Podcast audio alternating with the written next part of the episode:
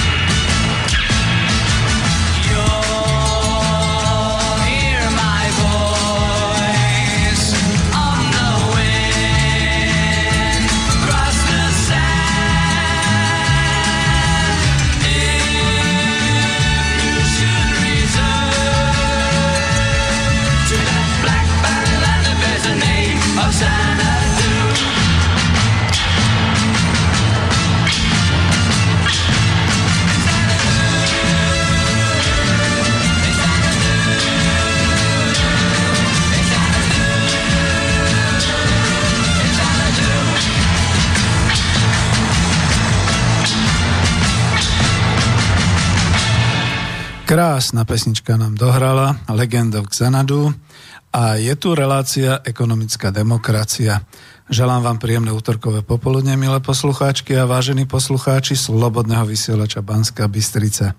Z Bratislavského štúdia Slobodného vysielača Banska Bystrica sa vám prihovára Peter Zajac Vanka, váš dobrovoľník, redaktor a technik. Dnes vysielam naživo ekonomickú reláciu, reláciu Ekonomická demokracia, poradové číslo 69. Je 1.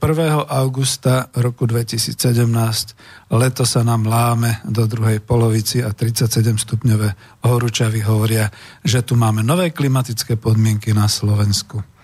Vítam vás pri počúvaní našej internetovej relácie a to všetkých priaznivcov, čo počúvajú naživo a dúfam, že budú počuť naživo a aj všetkých tých, čo nás budú počúvať zo záznamu a dúfam, že ten záznam sa podarí. Pozdravím všetkých rodákov po svete, ktorí rozumejú reči slovenskej a stále sa teším, že je to radostné a krásne, kam sa internetom slovenské hovorené slovo môže dostať.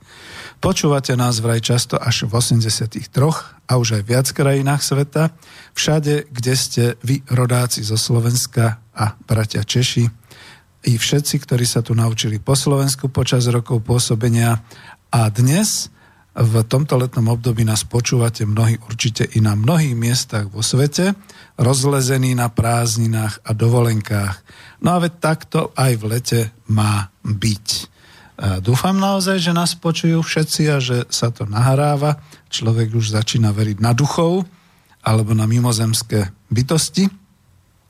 A my napriek tomu sa budeme snažiť, budeme v prvej frontovej línii, pretože vďaka vám, iba vďaka vám, milí poslucháči, vysielame a vďaka vašim príspevkom pre Slobodný vysielač. Dnes je teda prvý deň nového mesiaca, všimol som si, že na konci júla to bolo tak tesne, tesne na nejakých 7500 20 alebo 7820 alebo ako to bolo, proste chýbala ešte nejaká malá sumička. No, mne ešte dôchodok neprišiel, čiže ešte neprispejem, ale prispejem tým, že e, robím a vyrábam teda túto reláciu naživo a dúfam teda, že sa vám bude páčiť, aj keď je to skôr osvetová záležitosť a dnes viac osvetová ako rozhovor alebo ako teda také nejaké moderovanie s hostiami. No oni sa nám už hostia občas aj obávajú prísť, lebo nikdy nevedia, ako sa, ako, ako sa to skončí. E, sú horúčaví a všetky takéto veci. Naozaj sme alternatívne, netradičné rádio vysielané cez internet a to je trošku vzrušo, vzrušujúce na tomto vysielaní, že nikdy neviete, čo sa môže kedy stať ale práve preto sme tu pre vás. A mne to tak pripomenulo aj v týchto horúčavách tie roky vysielania e, tých internet... To neboli internetové, to boli ilegálne rádia v auguste roku 1968, keď sa ozývali tie rádia, e, neviem ako sa to presne volalo, e, ktoré tu boli aj na Slovensku alebo v Čechách a z takých prenosových vozíkov vysielali každých, čo ja viem, 6 alebo koľko hodín z iného miesta, aby ich teda neodhalili a aby mohli vysielať ďalej. No a nakoniec je to revolučné rádio z 29. augusta roku 1944, v ktorom sa ohlásilo a revolučne sa zvolalo, že teda nastalo Slovenské národné povstanie. No teraz nenastane Slovenské národné povstanie, my sme už nejak zleniveli a, a vraj nie je dôvod, takže prečo by. A to radšej akože končím, aby mi tu neťukal niekto na dvere. E, v tom čase, keby ste mali predsa len chuť telefonovať, tak nech sa páči. Máme telefónne číslo, ktoré už je nové mobilové 0950 724 963 ja si tu naň prejdem rukou, aby som videl, že je v systéme. Dobre, keby ste zavolali, tak vás zdvihnem. Ak by ste volali do sveta, je to volačka plus uh, 4 1 950 724 963 alebo nám mailujte na studio zavináč slobodnyvysielac.sk alebo keď pozeráte priamo alebo počúvate z webu, tak je tam taká tá ikonka e, s zeleným takým otázky do štúdia, tak tam môžete volať. Pardon. No a čo teda dnes za vysielanie, aký je e, názov relácie a čo bude to 69. pokračovanie. Ešte jednou vetou odbočím. 68.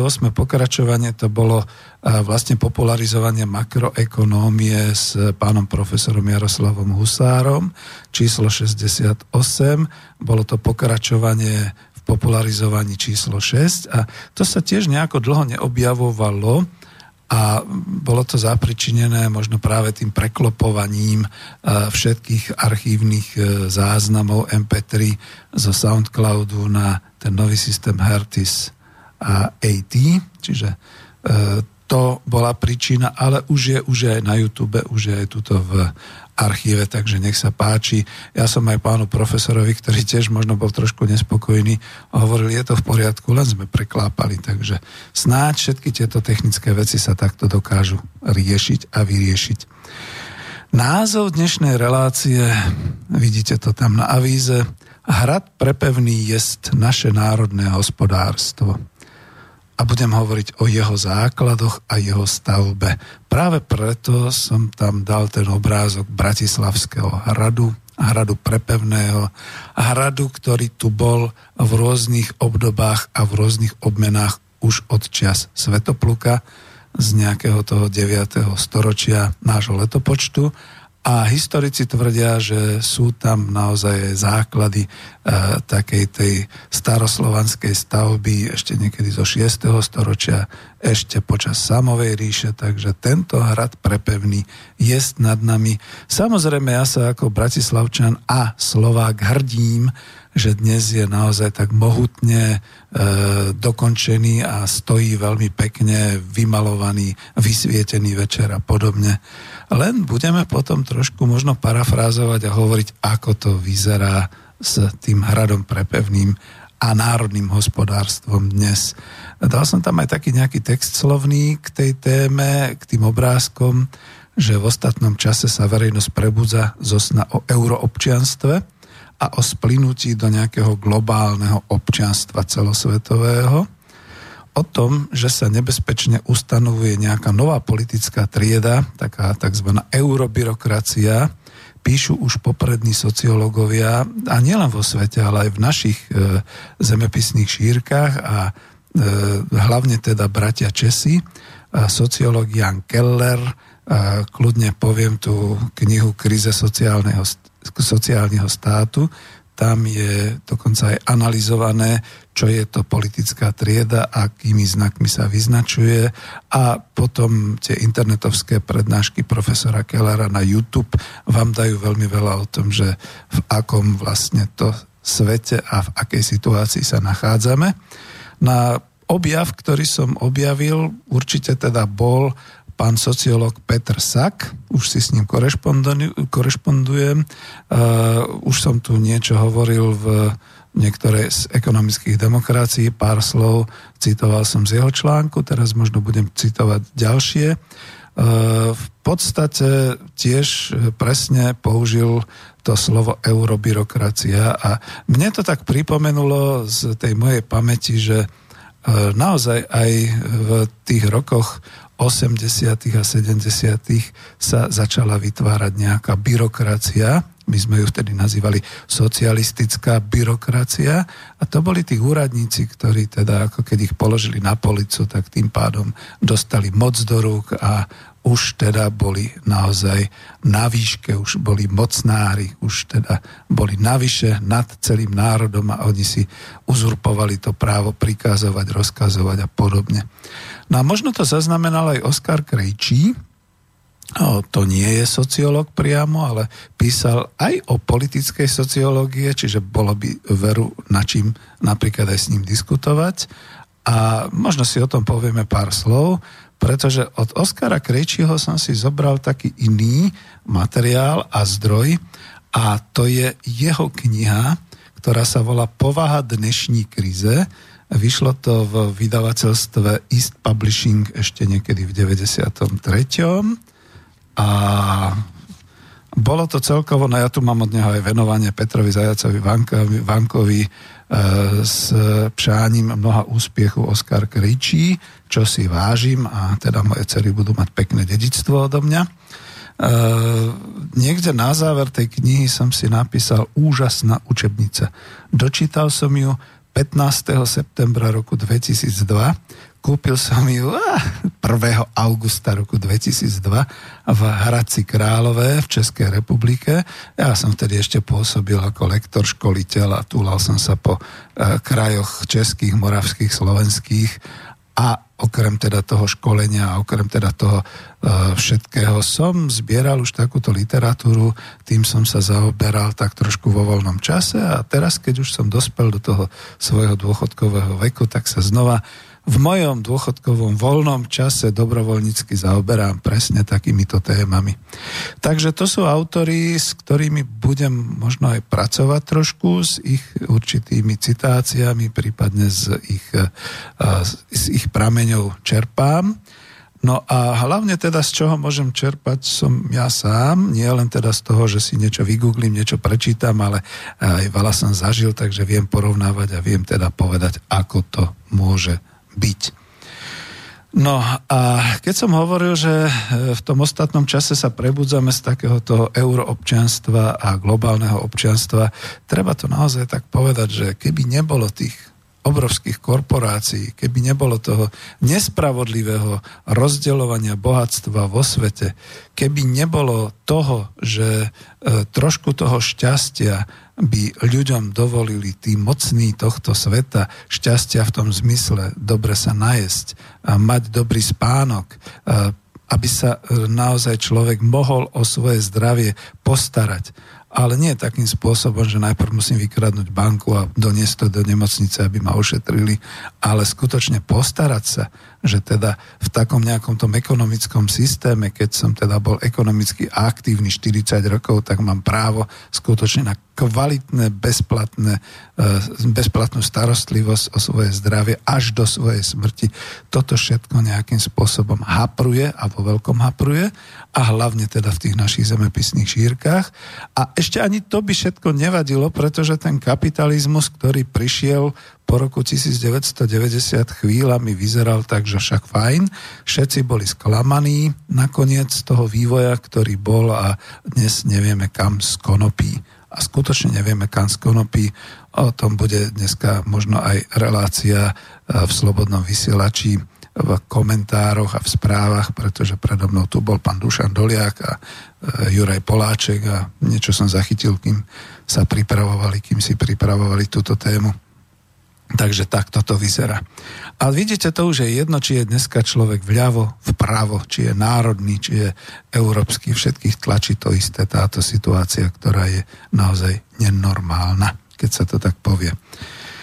No ale e, také veci, že sa deje nejaké ohrozenie a my sme len veľmi malou mláčkou uprostred toho celého sveta, aby som to tak povedal, to sme už v histórii zažili ozaj veľakrát namiesto výchovy a vzdelávania o histórii vlastného národa a namiesto presadzovania národných hospodárskych záujmov sa predsa ešte len pred 100 rokmi tu na Slovensku zakazovali školy, spomente si na e, tri slovenské gymnázia a zakazovala sa osveta o vlastnej príslušnosti k odčine a ku vlasti a mnohí národní dejatelia boli vtedy označovaní za teroristov, za extrémistov, za panslávov, áno, hovorím aj o Štúrovi, samozrejme.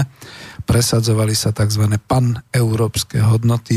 V tom čase to však boli definované ako hodnoty, e, ktoré patrili k Uhorsku, teda s príslušnosťou k Uhorsku. E, viedla sa tvrdá maďarizácia obyvateľstva nielen slovenského, ale aj ostatných, ktorí boli v Uhorsku a v časti rakúskej zase eh, vládol Bachov absolutizmus, čomu teda ako tento režim dobre poslúžil, bolo práve to prenasledovanie každého, kto by bol akýmkoľvek spôsobom e, nejak sa vyjadroval k tomu, že cíti sa nie e, občanom Rakúsko-Uhorska, ale skôr sa cíti byť národne Čechom, Srbom, Slovákom, Chorvátom a tak ďalej.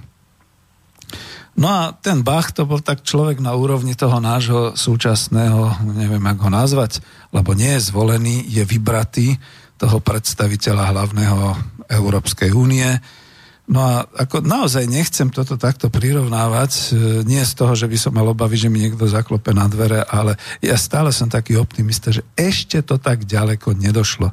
A práve preto, že to ešte tak ďaleko nedošlo, že sú varovné signály, treba sa pripraviť e, na to, že budeme potrebovať a budeme musieť byť schopní sa uživiť sami, sami si vie svoje hospodárstvo a toto hospodárstvo bude musieť byť národné, to znamená v určitých hraniciach, pretože od toho to býva, že je tá základná bunka, to je ten jedinec, potom je tá bunka domácnosť, rodina, potom je tá bunka obec, potom je naozaj tá širšia bunka mesto, alebo teda okres, kraj, región. A tá základná celospoločenská, celosvetová bunka je štát. Ešte nikto nevymyslel nič lepšieho, ako sa hovorí. Pardon. No a keď sme začreli až do čias, teda tesne pred e, vytvorením Prvej republiky Československej, v tom čase e, mocnárstva feudálneho mocnárstva Rakúsko-Uhorska. E, mali sme ľudí, ja som za to tam niektoré osobnosti umiestnil a budem o nich potom podrobnejšie hovoriť. Mali sme ľudí ako náš národný buditeľ Samuel Jurkovič, ktorý skutočne ešte začas Rakúsko-Uhorskej monarchie šíril osvetu, zakladal napríklad spolok Gazdovský v roku 1845, aby aspoň nejaký v úvodzovkách slovenský hospodársky živel pre ľud slovenský fungoval. Naučil teda našich ľudí hospodáriť, hospodáriť hlavne na pôde, hospodáriť s financiami, e, boli to teda nejaké takéto spolky a podobne.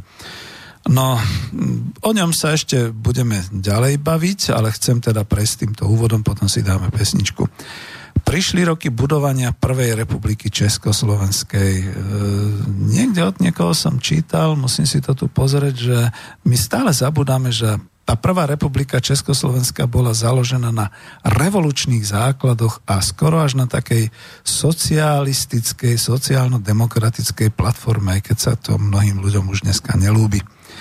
No, nemali sme ako my Slováci veľa ekonomov v tom čase, pretože sme sa učili od staršieho bratského národa Čechov, ale práve republika, republika Československa položila základy československého jednotného národného hospodárstva, ktorý vtedy chýbal.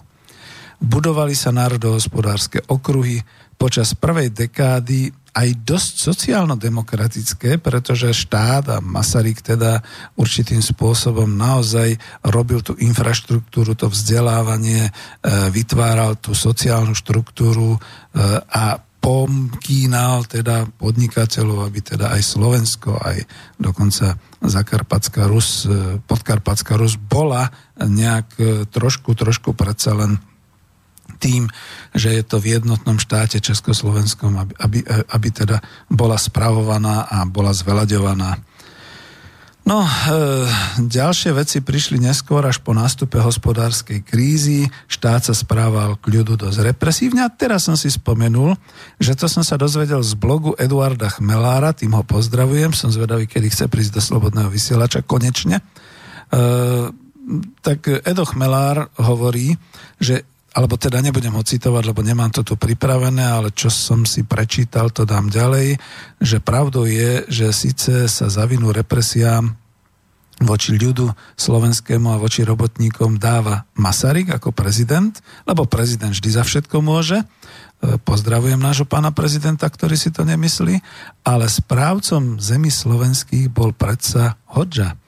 A to bol predsa ekonóm, ale aj teda e, človek politik, ktorý dovolil to, čo si potom mohli dovolovať e, vlastne tieto určité korporácie, prví kapitalisti, povedzme aj z Čiech, aj z Nemecka u nás na Slovensku. No, asi dám pesničku a potom budem pokračovať ďalej, lebo sa chcem hlavne pozrieť, či fungujeme a či je všetko v poriadku. A vzhľadom k tomu, že že trošku ten iný systém dramaturgie, tak si pustíme niečo, čo som tu našiel a čo hlavne sa páči, povedzme, chlapom, keď si to pozrú na YouTube, lebo sú to dve krásne kočky a dvaja hudobníci, takže pustíme si, keď sa k tomu až dostaneme, pustíme si Abu.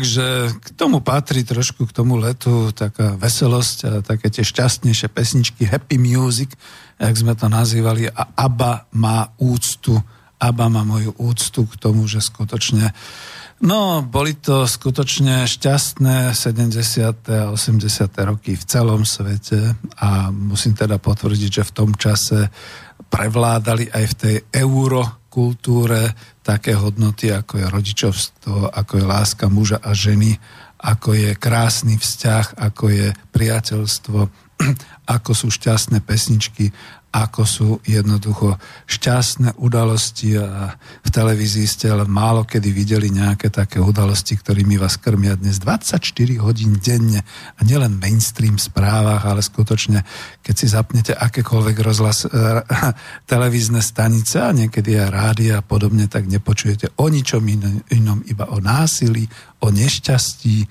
o vojnách, o lúpežiach, o podvodoch a podobných veciach. No normálny človek z toho naozaj musí zblbnúť. No to bola len taká vsúvka ku pesničke. A ja to trošku robím v lete ako na také počúvanie, čiže dúfam, že sa vám dobre počúva a keby sa vám chcelo aj zvoniť, lebo mal som taký pocit, že možno som sa nesprávne pozrel na mobil a Možno mi medzi tým zvonila, ale mám sluchatka na ušiach, čiže ja to musím vidieť, takže teraz sa pozerám. Telefón je 0950 724 963. No a samozrejme studio zavináč slobodnyvysielac.sk alebo tá zelená ikonka. Budem pokračovať ešte stále v takomto úvode a možno aj v tom avíze, ktoré je tam. takže keď sa posuniem ďalej trošku, Uh, uviedol som ďalších uh, na tom obrázku, uh, okrem pána Samuela Jurkoviča, a ďalšie osobnosti slovenskej ekonomiky a národohospodárstva. Tam sú ďalší národohospodári doktor inžinier Peter Zaďko a bankár a národohospodár doktor Imrich Karvaš. K tejto téme ešte pár slov poviem alebo e, pôsobili a žili v ťažkej dobe a predstavte si, to boli z mojho hľadiska už mladí chalani 28-29 roční v tom čase. Takže to boli naši mladí hrdinovia v tedajších čias, slovenskí národohospodári. No a bola to naozaj ťažká doba po Mnichovskej zrade a po rozklade Československa, Prvej republiky Československej a z ekonomického hľadiska sa našli skutočne ako hrdinovia, ktorí pôsobili a pôsobili apoliticky, aj keď samozrejme neskôr ich celá tá politická, mm, neviem ako mašinéria, alebo čo zomlela, zfašírovala a nakoniec ako až dneska máme k ním úctu. A musím to naozaj tak povedať, lebo tým plním trošku aj dlh teda takej objektívnosti, ktorú mi niekedy niektorí vyčítajú, že ty si nejaký moc taký a taký. Nie. A hlavne teda je dôležité, aby sme skutočne všetci už prešli tým, že budeme povedať, budeme hovoriť a budeme vedieť povedať o prínosoch pre Slovensko, pre slovenské hospodárstvo. Dobre aj pre celý svet, ale my sme tak malý národ. 5,4 milióna teraz. Niekedy v predvojnovom období to neboli ani 2 milióny ľudí. Tak čo si budeme čo nahovárať? To je dôležité, že skutočne to má byť prínos pre nás. Prvoradý prínos je vždy, aj keď sa človek narodí, keď teda vyrastá, má svojich rodičov a keď potom e, nejak e, sa osamostatne je dospelý, je prínos v rámci tej rodiny. Toto je naša kultúra, toto sú naše hodnoty, tak si nenahovárajme iné nezmysly. No ale uviedol som potom aj ďalších, a to, že vlastne o budovateľoch socializmu, o ekonómoch pôsobiacich za socialistického Československa v tomto momente napríklad na internete nenájdete nič, zbla nič. A tu je čo robiť celej tej nastupujúcej generácii lavicovo orientovanej mládeže, napríklad chlapci z DAVu, pretože DAV by nemal byť len o kultúre, ale aj o národohospodárskych, o socialistických eh, časoch a podobne. Počas Československej socialistickej republiky, či sa to niekomu páči alebo nie, veľkú, obrovskú zásluhu, a to budem potom ešte trošku ďalej rozoberať, o vyrovnávanie sa v rámci Československej republiky do rovnocenného národohospodárskeho komplexu má, skutočne má práve ten, ktorý niekedy je trňom v oku súčasných antikomunistov, to znamená doktor Gustav Husák, tvorca federálneho usporiadania a federálnej ústavy Československej socialistickej republiky. Klobúk dolu. Zo stoviek slovenských národohospodárov a ekonómov v dobe zrelosti ekonomického socializmu, dobre to počujete, v dobe zrelosti ekonomického socializmu u nás v Československu, si skúsim uviesť aspoň pána, eh, neviem, či je to inžinier, myslím, že inžinier Ivana Knoteka a má tam aj obrázok veľmi vzácný. Dúfam, že mi za to, ma za to nevyhreší, že som ten obrázok tam dal. Vážim si ho a poviem. A bude tu potrebný presne aj pre toto obdobie veľmi nezávislý výskum, výskum ekonomický, výskum národohospodársky, výskum o tom, o čom bol ten skutočne ekonomický socializmus u nás, pretože zatiaľ, keď si otvoríte mass media a počujete No, už sa asi rozčulujem nad tým. Počujete tie nezmysly, tak skutočne ako človeku sa vo vrecku nožík otvára. No a pôjdeme ďalej, pretože týmto nekončí. Bude potrebný výskum aj tohto obdobia, ale je potrebný pomaly aj výskum tých ďalších e, rokov po roku 1990, teda týchto troch kapitalistických a demokratických dekád, ktoré zažívame pretože tam tiež sú ľudia, ktorých by človek rád vyzdvihol a chcel jednoducho e, pátrať po ich prínosoch, aj keď vidíte okamžite, keď toto hovorím, tak sa zľava, aj správa, aj z národného, aj z, zo sveto E, z názorového spektra ozvu výkriky, že to nie, to nie, lebo každý tábor mal svojich nepriateľov, svojich ľudí. Ja som tu zažil nedávno vlastne tohoto rozhovor, ekonomické rozhovory. Nebudem teraz hovoriť s ekonómom, ktorý sa snažil vlastne všetko vinu a za všetko zlo môžu oligarchovia No ale nejak nedokázal odpovedať na otázku, kto sú to tí naši oligarchovia. Naši, lebo nie vo svete tam tých, čo všetci poznajú, Rockefellerovci a podobné, ale naši. A nielen vymenovať, ale aj charakterizovať, čím sú charakteristickí a podobní. Pretože dnes, keď sa na Slovensku povie ekonóm a keď sa povie, že teda pôsobil v politických štruktúrach, okamžite to vyskočí, že jasné, jasné, oligarcha. Nie, nie, vážený, treba to trošku ináč brať. Zase je potrebný nejaký výskum, ktorý sa ale žiaľ nerobí.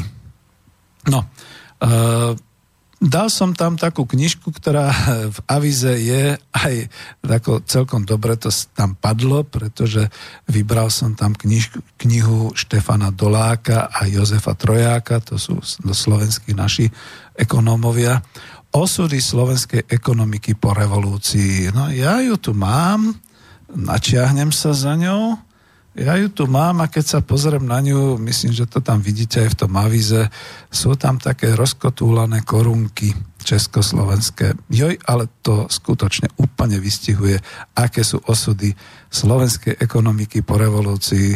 Za prvé rozpustila sa tá koruna československá, už máme niečo iné a už ani to nemáme vlastne. To je náš osud slovenský, že?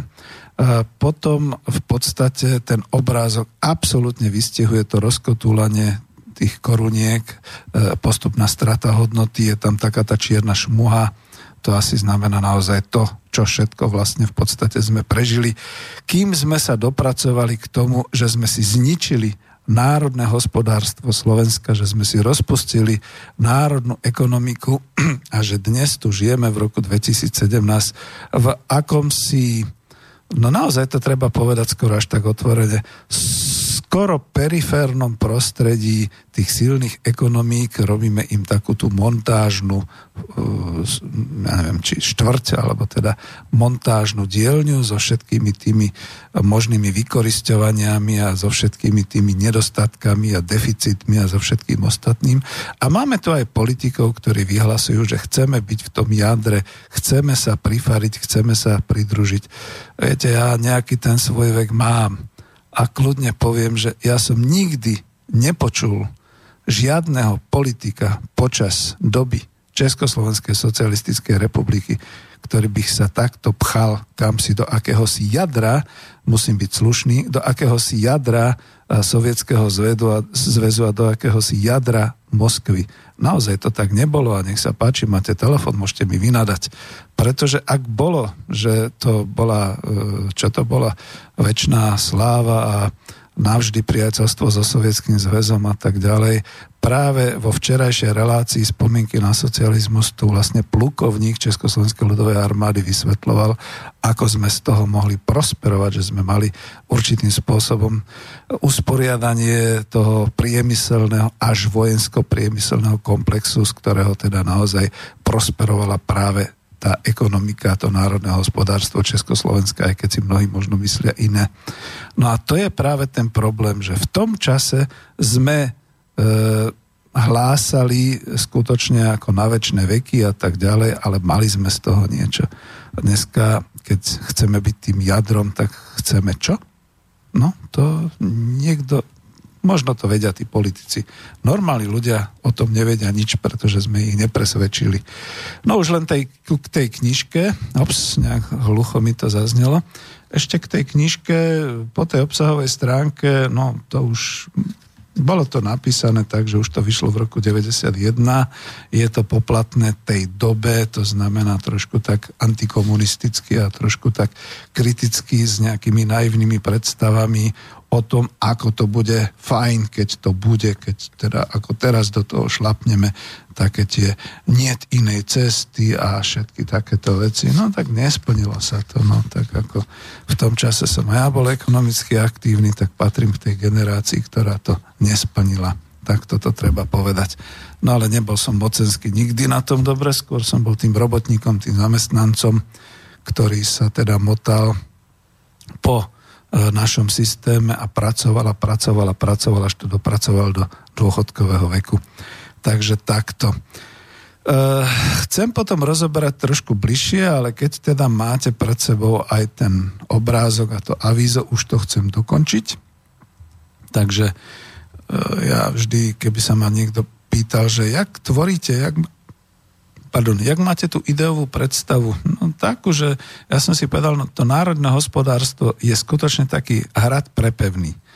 To je ako ten bratislavský hrad, ktorý bolo postupne treba po všetkých tých zničujúcich a znova zničujúcich a znova zničujúcich všelijakých nájazdoch obnoviť a postaviť do tejto podoby, do tejto krásy, aká je tu aj v súčasnosti a bolo by to fajn, ináč ja si presne pamätám, že tak, jak na tom obrázku, možno len neboli biele steny, boli šedé steny a neboli úplne červené, všetky tie strechy boli možno také tmavšie strechy a bola tam taká tá bobrovka, myslím, že e, škrydla bobrovka z Zlatých Moraviec a e, z, možno aj z Hypelských tehelní a podobne a e, tak nesvietil takýmto spôsobom, ale vtedy už pevne stál a naozaj veľmi pevne vyzeral a bolo to naše. Človek si povedal, to je naše. Dneska, keď sa pozrete na ten hrad, tak samozrejme je náš, je to dokonca sídlo, aspoň oficiálne by to malo byť sídlo prezidenta Slovenskej republiky. No ale keď tak pozeráte poschodie po poschodí, mne to veľmi pripomína naozaj ten náš rozklad našej ekonomiky, národnej ekonomiky Slovenska, že postupne sú privatizované všetky tie okienka, ktoré tam vidíte. Už ani strecha nie je naša. Je to veľmi zadlžené všetko, čiže v podstate, keď niekto povie a teraz zaplatte, tak v podstate budeme musieť ten hrad možno zbúrať alebo zničiť, tak ako sme zničili park kultúry a oddychu, pretože niekto proste povie, tu chcem stavať, tuto budem ja, developer, stavať niečo obrovské, niečo veľké a tak ďalej. Čiže týmto spôsobom. Čiže z hľadiska vykryštalizovania je ten hrad fantastický, prepevný, ale z hľadiska potom kvality a z hľadiska obsahu je to národné hospodárstvo dneska už niekde dosť, dosť, dosť rozbité, zničené, rozrumené. Ale niekto ho staval a niekto ho staval na veľmi pevných základoch, pretože stále stojí a tá stavba sama vyzerá mohutne. Tak ako náš hrubý domáci produkt, ktorý je stále tých 3,3 a bude ešte vyšší a budeme sa mať všetci lepšie, ak tomu niekto verí. No a potom z tých ostatných ideí, no naozaj som hľadal národohospodárov hlavne, a hľadal som takých tých ľudí, ktorí prispeli v nejakých kľúčových obdobiach ku tomu povzneseniu Slovenska. Naozaj Samuel Jurkovič začínal niekde v totalite, v totálnom režime uh, Habsburskej uh, rakúsko-uhorskej monarchie za Bachovho absolutizmu.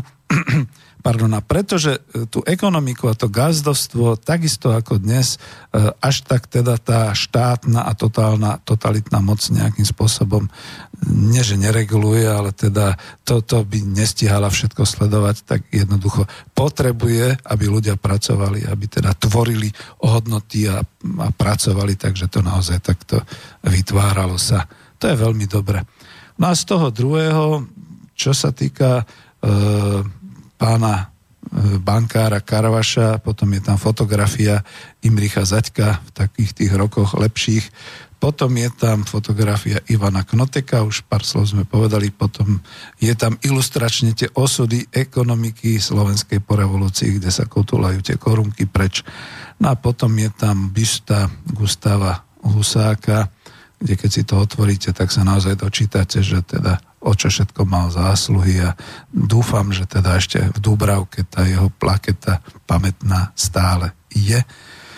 No a keby sme mali niekedy na Slovensku dojsť k takému nejakému zjednoteniu, ani nie tak politickému a svetonázorovému, lebo ako ľudia sú rôzni, každý z nás je iný a ináč sa pozera na svet, ale k tomu spoločnému hospodárskemu záujmu a národnému záujmu pravdepodobne prvý krok bude musieť nastať, že si vzájomne uznáme zásluhy tých ľudí, ale nie politikov, ale tých ľudí, ktorí niečo urobili pre to naše hospodárstvo slovenské a mali by sme do toho zahrnúť potom samozrejme aj to, že sme 70 e, rokov žili v spoločnom manželskom zväzku s bratmi Čechmi v Československej republike, lebo ja som tu hľadal zámerne len osobnosti slovenské.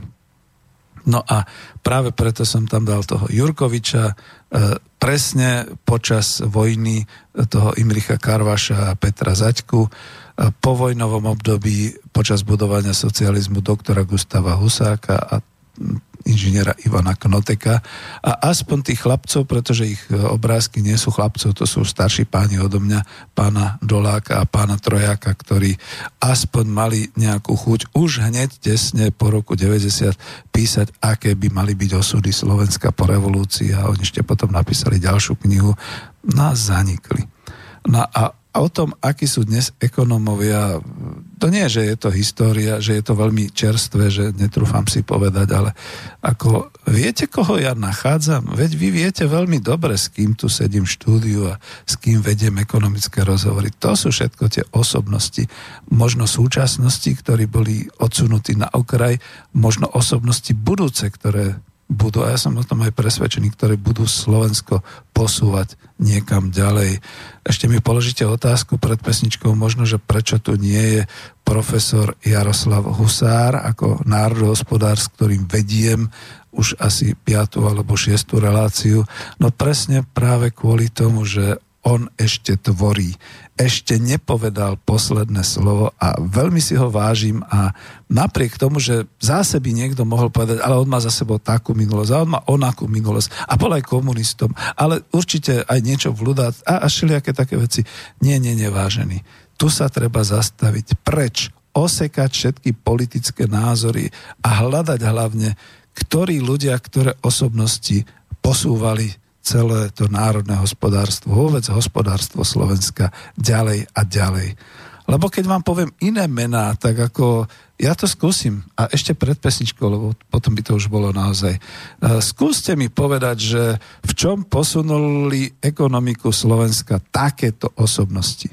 Kaník, Mikloš. Mám ešte pokračovať? Ešte ste sa nepo? To je dobre. Takže títo páni rozhodne neposunuli nič, skôr by som povedal, vrhli nás ešte hlbšie a hlbšie. Takže toľko a ideme na veselú pesničku, spievame si Abu, krásne melódie, poďme na vec.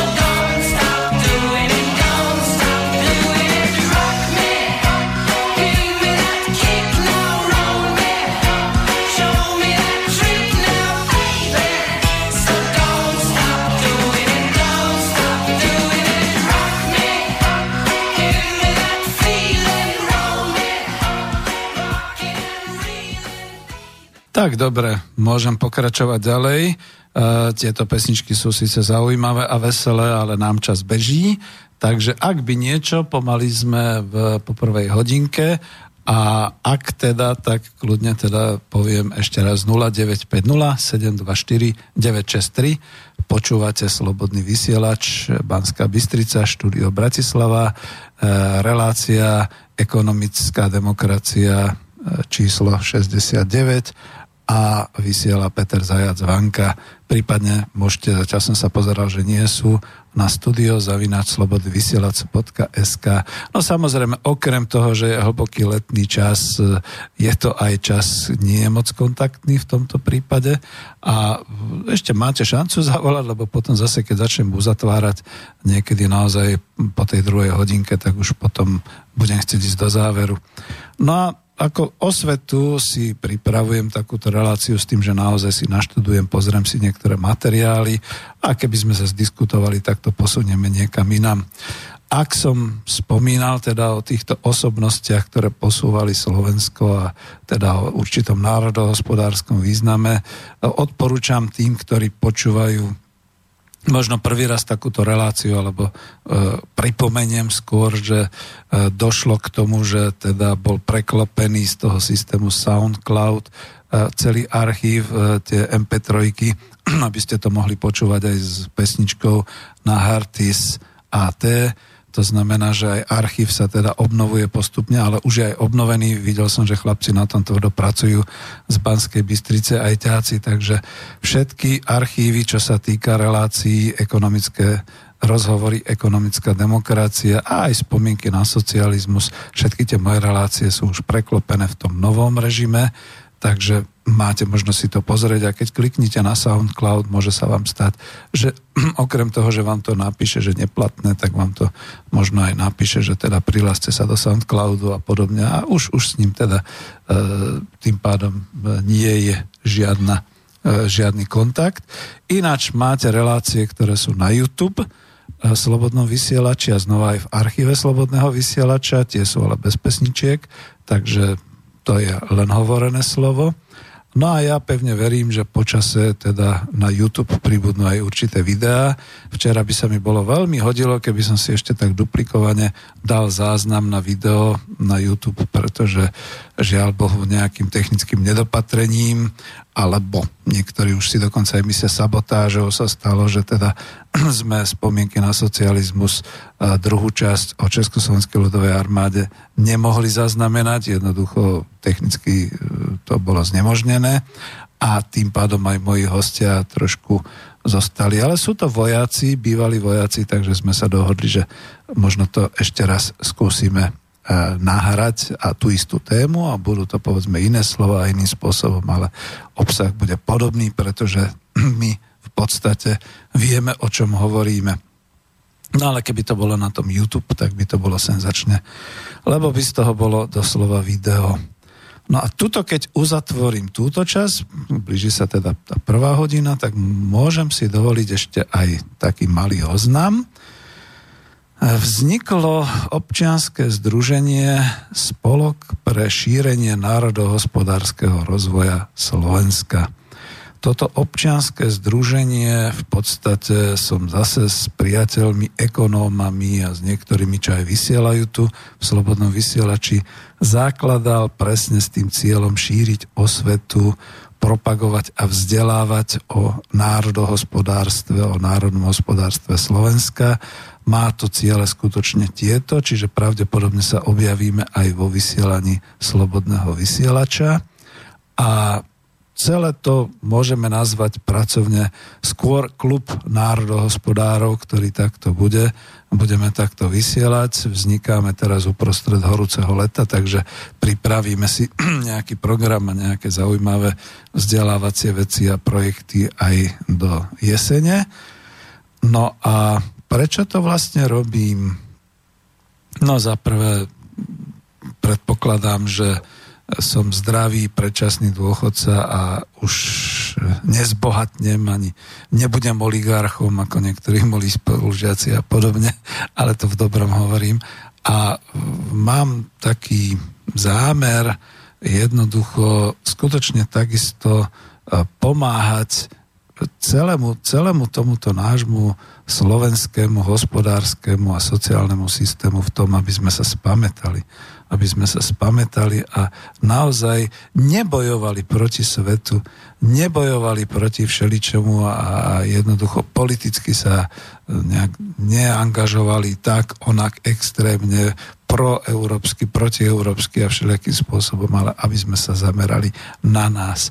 Viete, mne sa občas dá, že asi najväčšou chybou celého politického života na Slovensku je, že sa tu klpčíme, rúveme, jak v tej Kalinčiakovej reštaurácii, furt kortešujeme, furt o niečo ide, furt niekoho obvinujeme, furt niečo takého a zabúdame na jednu vec.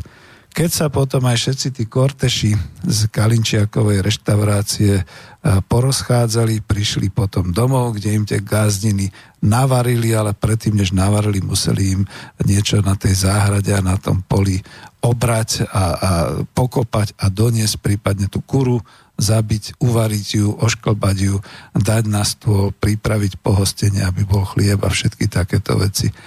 A mnohé ženy a tu apelujem na vás, milé posluchačky, pomôžte nám v tomto, by povedali vy chruňovia chlapsky, poďte vy pekne domov a túto začnite makať, túto začnite robiť, začnite rúbať drevo na, dvere, na dvore, začnite pracovať, začnite opravovať, začnite vytvárať, pretože tu táto ekonomika, toto hospodárstvo, toto domáce je pre vás dôležité. Vy sa nedívajte tam na tých všetkých vývad takých a vývad onakých, jak to bolo aj v tej reštaurácii, pretože naozaj o to ide že my sme taká malá krajinka, ktorá nebude nikdy hýbať svetom, my nech sme nikdy pupkom sveta a na druhej strane my sme natoľko nádejný ľud slovenský, netrúfam si povedať národ, aby to nevyznalo extrémisticky, pretože ľud slovenský to sú skutočne všetci, čo tu žijú v hraniciach republiky. Sú to nielen Slováci rodom a ja neviem ako povedať pôvodom, sú tu Rusíni, sú tu Maďari, sú tu Rómovia, sú tu Češi, sú tu Karpatskí Nemci, sú tu z určitej časti Gorali, Slezania, dneska už tam prichádzajú uh, ľudia, ktorí sa domestifikujú, teda udomácňujú uh, časť z Ukrajiny, časť uh, z rôznych iných krajín. Predsa máme tu známeho Sýrčana, tu, ktorý aj vystupuje v, vo vysielaní Slobodného vysielača a tak ďalej. Čiže toto všetko tvorí ľud slovenský, ktorý si vyhrnie rukávy a vždy v, ktor- v akýchkoľvek časoch od toho 6. storočia všetky tie nájazdy, všetky tie vojny, všetko, čo prehrmí, ľud slovenský to potom obnoví tu na našom území. Len ja mám veľké obavy, naozaj veľké obavy, či to dokážu už ešte naši potomkovia po nás, ktorí prídu, pretože tu sa to teraz nejako láme. A práve preto potrebujeme tú osvetu a práve preto potrebujeme skutočne hovoriť o tom. Viete, my sme veľmi, veľmi stratili e, práve tým politizovaním a tým, ja si to trúfnem povedať, aj keď toto nie je relácia spomienky na socializmus, ale túto vetu musím povedať.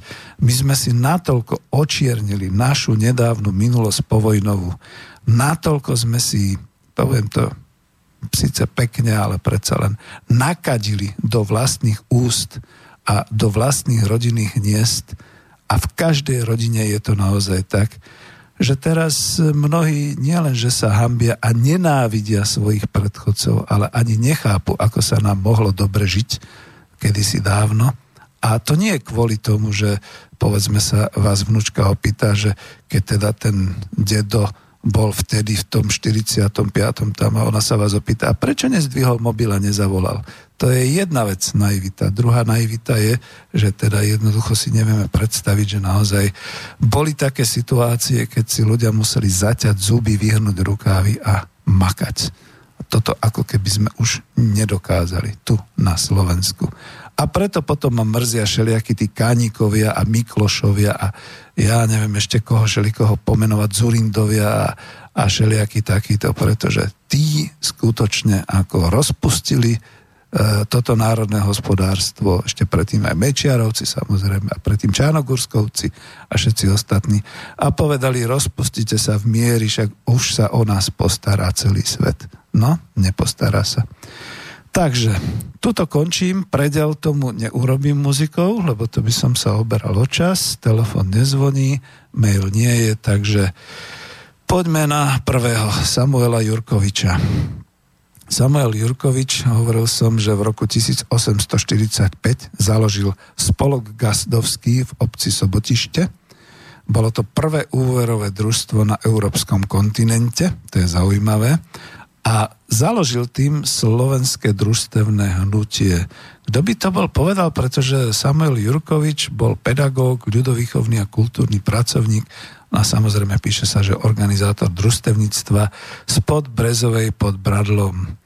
No a ja len toľko chcem, to som citoval, ale len toľko chcem k tomu povedať, že vlastne podľa neho potom vznikali ďalšie na Slovensku podobné spolky e, v druhej polovici 19. storočia. My vieme, že boli aj určitým spôsobom literárne spracované práve povedzme z tej oblasti pestovania vína, červené víno a tak ďalej, Hečkovo, všetky tieto veci. E, Samuel Jurkovič sám sa zaoberal výchovou dospelých, písal učebnice pre slovenské vidiecké školy, rozpracoval metódu vyučovania a zaslúžil sa o uplatňovanie didaktických zásad Jana Amosa Komenského. Toľko teda o ňom. E, jedine čo teda, že okrem toho v tom čase, skutočne v tom čase, e, ešte si to tu nájdem, v tom, e, píše sa tu doslova, citujem, len pár mesiacov po zrode družstevného obchodu v anglickom meste Rochdale 21. E, decembra 1844, dnes Veľký Manchester, sa e, v predvečer 49 narodenín Samuela Jurkoviča zišli a založili ten gazdovský spolok v Sobotišti. Ono to totiž to vždy sa hovorí, že úloha jednotlivca, ale ten jednotlivec vždy žije v určitých spoločenských ekonomických e, vzťahoch a pomeroch a zrejme tu bol taký signál po celej Európe, že sa takto nejak rozrastal taký ten kooperatívny zmysel hospodárenia a podobne. Alebo ako dobre v tom Rochdale to bol taký ten spotrebný obchod, spotrebné družstvo.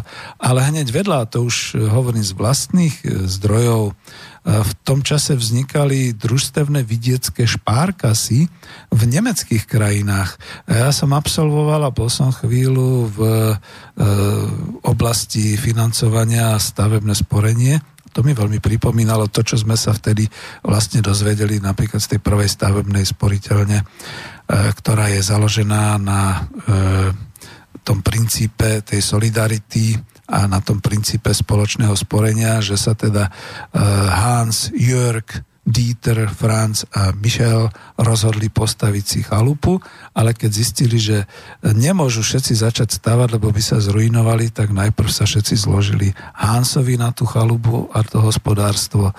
Sporili, sporili, potom sa pozbierali Jorgovi, aj ten postavil, on zase splácal, ostatní takisto sporili, splácali a postupne si takto post... A to boli tie základy toho kolektívneho šporenia, kolektívneho hospodárenia z ktorého potom napríklad, ako to je trošku tak, ako že propagujem, e, vznikla tá Švebiš Hall. No aby ste vedeli, že ja to nehovorím len tak, že by som nemal skúsenosť, nielen, že som pracoval a považujem práve to stavebné sporenie ako jedna z tých najstabilnejších finančných uh, sporení a systémov, pretože tam tí, ktorí si požičajú v uzavretom systéme, zase pos, potom postupne splácajú a, a ručia vlastne tým svojim, tou svojou nehnuteľnosťou, ale to nie sú žiadni developery, to sú skutočne ľudia, ktorí si vytvorili svoju domácnosť, svoj domček, svoj bytík, skrášľujú a podobne, zlepšujú, čiže to je všetko okolo bývania. To by zaujímalo Igor Lacka, tam by sme možno pokračovali. No ale e, ja som dokonca aj bol v tom bavorskom mestečku Švebišho. Ono je to také zaujímavé, že je to stará krajina bavorská, ako viete, Slovania a Bavorí spolu válčili, bojovali v 6., 7. až 8. storočí.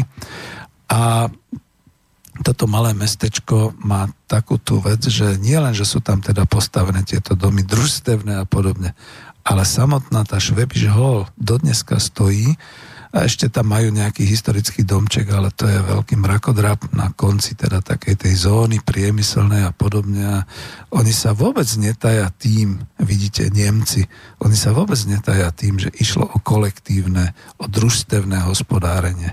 To len my sme tu takí, že keď sme raz zavrhli ten socializmus, tak už nikdy, na veky vekov, amen a nikdy viac.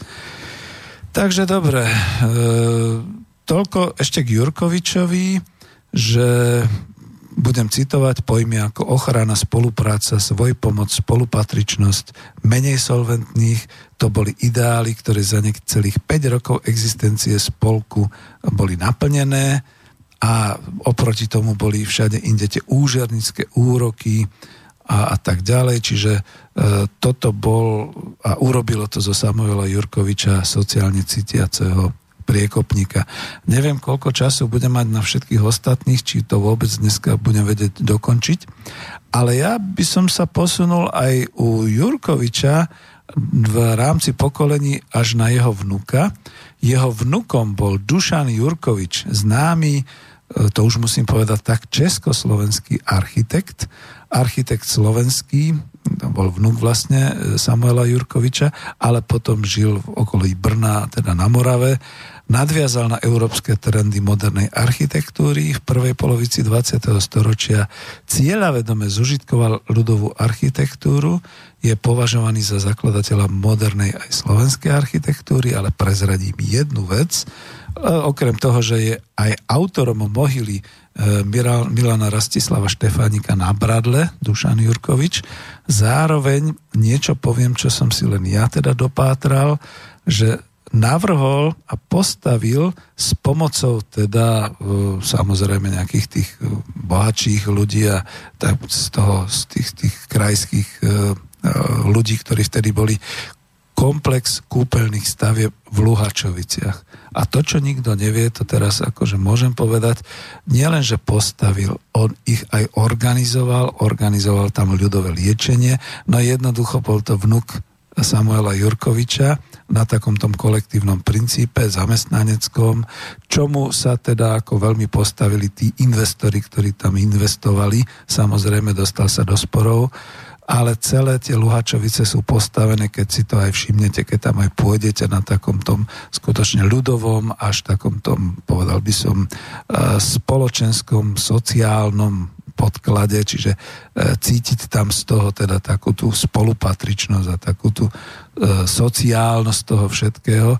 S tým, že samozrejme, keď sa potom dostal do sporu s dneska by sa povedalo s investormi a s developermi, tak e, potom odtiaľ odišiel. Takže toľko k týmto našim. No a samozrejme, keď potom došlo k tomu, že sa vytvárali družstva u nás a vytvárali sa naozaj práve dosť teda ako nešikovne, ale dnes už po mnohých rokoch v 70. 80. rokoch ten príklad úspešného družstva JZD Agrokombinát Slušovice. Nebolo to len o tom, že genialita Františka Čubu ako jeho predsedu, ale tým, že tie družstva skutočne preukázali tú svoju životaschopnosť a boli by šli ďalej len museli byť zničené. Proste niekto si potom, potom roku 90 povedal, že temné žílky slušovické, Kartágo musí byť zničené. A tak boli družstvá zničené a rozpadli sa, rozsypali sa. Takže toľko k tejto osobnosti. A vidíte, to je presne to, že my namiesto, aby ste teraz ako zdvihli telefón a vynadali mi, že niečo obhajujem a podobne, mali by sme sa zamysleť, ako významne posunul pán Samuel Jurkovič celú tú ešte len vznikajúcu časť slovenskej ekonomiky, pretože bez toho by potom nebolo možné po založení Prvej republiky Československej tak hladko potom prejsť aj na tú agrárnu reformu, aj na všetky takéto veci. Bez toho, aby ľudia už predtým nevnímali, ako je dôležité, povedzme, aj nejaké to kolektívne a nejaké takéto veci a samozrejme, aby sa potom rozvíjali ďalšie veci. No, neviem, ako pokračovať ďalej. Republika Československá, no Baťa bol československý fenomén.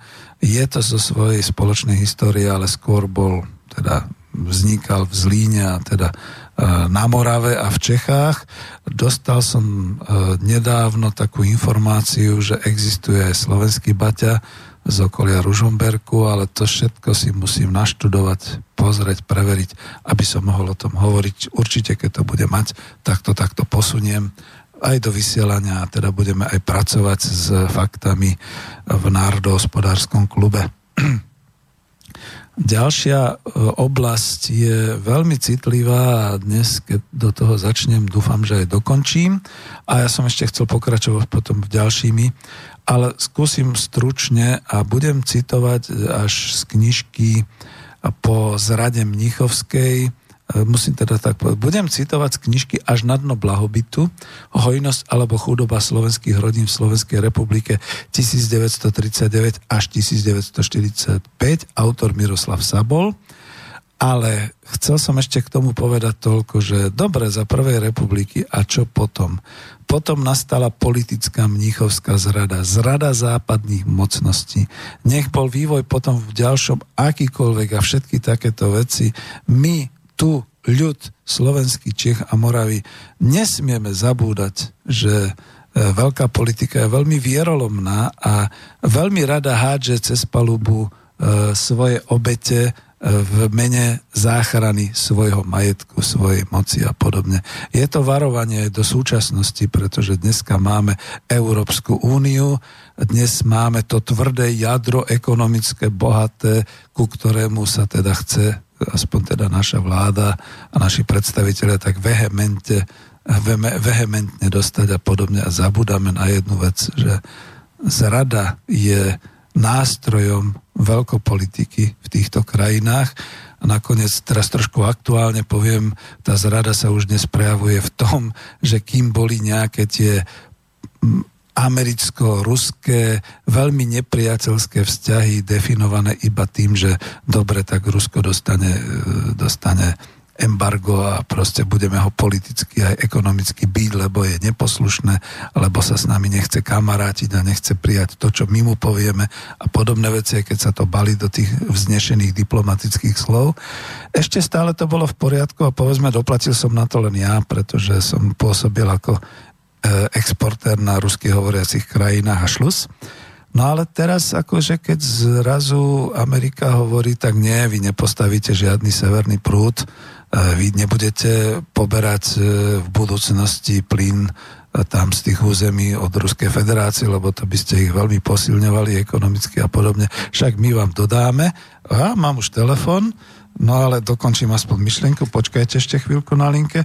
My vám dodáme a znova ide o nejakú takúto zradu, pri ktorej nevieme, nevieme, e, kam to dospeje a čo potom bude s nami, ako napríklad na to doplatí samotné Slovensko. Beriem vás na linku, sekundičku, len to vyskúšam. A sme na linke, takže vás dávam do... Počujeme? Áno, áno. Výborne, dobrý deň, ste v Slobodnom vysielači v priamo v relácii Ekonomická demokracia. Počúvame vás, povedzte, kto ste a ako máte otázku. Dobrý, zdravím vás, zdravím Petra, aj poslucháčov relácii Jula do Trnava. Ja sa chcem spýtať na jednu vec, eh, čo bola byť relácia o Československej armáde dvojka, tak včera myslím, že to nejako z technických príčin nevyšlo. Mm. A chcem sa spýtať, bude sa to ešte ako niekedy opakovať? Lebo ja by som vám taký, ja by som chcel taký dotaz na pána plukovníka, ale keďže to teraz není, je to dosť obťažné. Pošlite mi mail, ale dobre povedzte, aby, aby som bol demokrat. Povedzte, povedzte, aby som bol demokrat. Ja, Lebo to je iná relácia. Ja, mhm. ja som počúval tú prvú reláciu. Hej, mm-hmm. a tam pán plukovník hovoril no, dobre, zaujímavých vecí, ktoré teda mali svoju podstatu, opodstatnenie a teda aj vyvracali plno všetkých tých blúdov, ktoré sa tu častokrát šíria. Hej. No a hovoril aj o tom, že Rusi v Afganistane nemali čo robiť s tým zásadne nesúhlasím, lebo keby to tak bolo, tak by v podstate nemali nič robiť ani v Sýrii. Totiž to Afganistan ten bol... A tu vás zastavím, pretože ste v úplne inom type relácií. Chcel som byť demokratom, ale už nie som, som zodpovedným hey, hey. redaktorom. Ja hovorím, Pošlite mail a určite vám odpovie pán plukovník Pálko priamo pošlite mail na studio zavináč slobodnyvysielac.sk. Čo sa týka relácie, my si ju kľudne zopakujeme, tam nie je problém. Problém, je, problém je len ekonomický. Ej, problém je len ekonomický, že to stálo asi 40 eur, celá tá cesta hore-dolu a technicky to bolo zmarené, takže stala sa škoda, stala sa hospodárska škoda, o morálnych nehovorím, ale my sme vojaci, my si to zopakujeme. Na túto otázku vám odpoviem priamo. Díky pekne. Dobre. Jasne, jasne, ďakujem. Dobre. Dobre, dovidenia. Tak, budeme pokračovať. Vážim si takýto rozhovor, ale keďže už som zodpovedný redaktor a bolo to k niečomu inému, tak sme sa dohodli a skončili. No a e, vlastne No, musím povedať tou jednou vetou, keď už teda ako poslucháč e, sa pýtal. Áno, došlo včera k tragédii, tak toto nazvali aj kolegovia v Slobodnom vysielači Banská Bystrica. Nejakým spôsobom sa nám rozpadol, nebudem to teraz hovoriť. Bude to predmetom šetrenia, bude to predmetom interného bezpečnostného šetrenia že čo sa vlastne prihodilo a stalo, ale rozpadol sa systém, odišiel internet a keď potom vlastne všetko sme už odohrávali naživo, namiesto aby začala relácia o 12. začala o 12.30, tak ako v zvyčajne hymnou Československej socialistickej republiky. Dve hodiny sme ju viedli, nahrávalo sa, ale sa nenahralo. Ani sa nepreviedlo do archívu, čiže po týchto trasách vznikli nejaké komplikácie a ako vravím, dáme tomu interné šetrenie, aspoň teda bude niečo pre, pre jak by som to povedal, pre bulvár, že budú zisťovať, čo to v tom slobodnom vysielači sa stalo. Podľa mňa technické veci uvidíme, čo ďalej. My sa zídeme, my sme vojaci ČSLA, nebude problém znova zopakovať reláciu a, a pôjdeme ďalej. Díky veľmi pekne. Týmto to ukončím, túto tému a vrátim sa k tomu, čo som teda začal o tej časti po roku 1939 a s tým varovaním, že pozor, pretože zrada môže byť aj v súčasnosti, mali by sme si brať poučenia z histórie. A budem teraz e, citovať e, od toho Miroslava Sabola. Medzi tým dám tu jednu vetičku, že e, preto som tam dal práve doktora Imricha Karvaša a inžiniera doktora Petra Zaďku, že si ich vážim a splácam taký nejaký svoj dlh, že my sme teda naozaj v tom svojom vzdelávacom programe vo vzdelávaní počas ČSSR príliš veľa o nich nevedeli, aj keď teda po odbornej stránke, samozrejme už potom na Vysokej škole ekonomickej som mal možnosť si naštudovať a povedať wow, tak toto boli tí ľudia, ktorí uh, zabezpečovali uh, skutočne ekonomicky aj materiálovo toto slovenské národné povstanie. No a tie ich zásluhy, musím to povedať tak ľudovo, boli po zásluhe potrestané, to znamená, že po 46. 8. ich zase zomlela tá politická nejaká časť, kde teda zase niekto mal niečo proti a tak ďalej. O tom hovorím, že na Slovensku nie sme schopní si vážiť svoje osobnosti a svojich ľudí. Ale to nehovorím o politikoch, keď nás počúvate niektorí, to hovorím o expertoch, odborníkoch, o, o ekonómoch, o právnikoch, dokonca o architektoch a tak ďalej a tak ďalej. Čiže toto je tá naša povedal by som, domáca malosť, že toto si neuvedomíme. No čo píše pán Miroslav Sabol, keď ho už teda chcem citovať. Hospodárstvo Slovenska pod patronátom nacistického Nemecka zaznamenalo najmä v kvantitatívnych ukazovateľoch značný rozvoj. Pre slovenský priemysel aj polnohospodárstvo sa totiž otvoril obrovský ekonomický priestor Nemecka, ktorý sa zároveň s vojenským úspechom nemeckej armády ďalej rozširoval. S prehlbovaním sa vojnového konfliktu prudko rástla aj absorpčná schopnosť tohto priestoru. V záverečnej fáze vojny sa však zmenil na čiernu dieru. Dobre počujete, je to v úvodzovkách čiernu dieru, pohlcujúcu takmer všetky druhy produkcie bez ohľadu na kvalitu a hospodárnosť výroby. Vojnová konjunktúra teda vyriešila jednu z kľúčových otázok zaostávania ekonomiky Slovenska ešte počas uh, republiky Československej prvej a ja to doplním, je to napísané v predchádzajúcich rokoch, uh, keď bola teda tá veľká hospodárska kríza a to bol problém odbytu. Vládna moc nacistického Nemecka potrebovala na určitý čas, to už citujem, pozitívny hospodársky obraz Slovenska, lebo hralo úlohu výkladnej skrine jej vzťahu k malým národom. Prečo mi to pripomína v súčasnosti Európsku úniu a Slovensko tie vzťahy?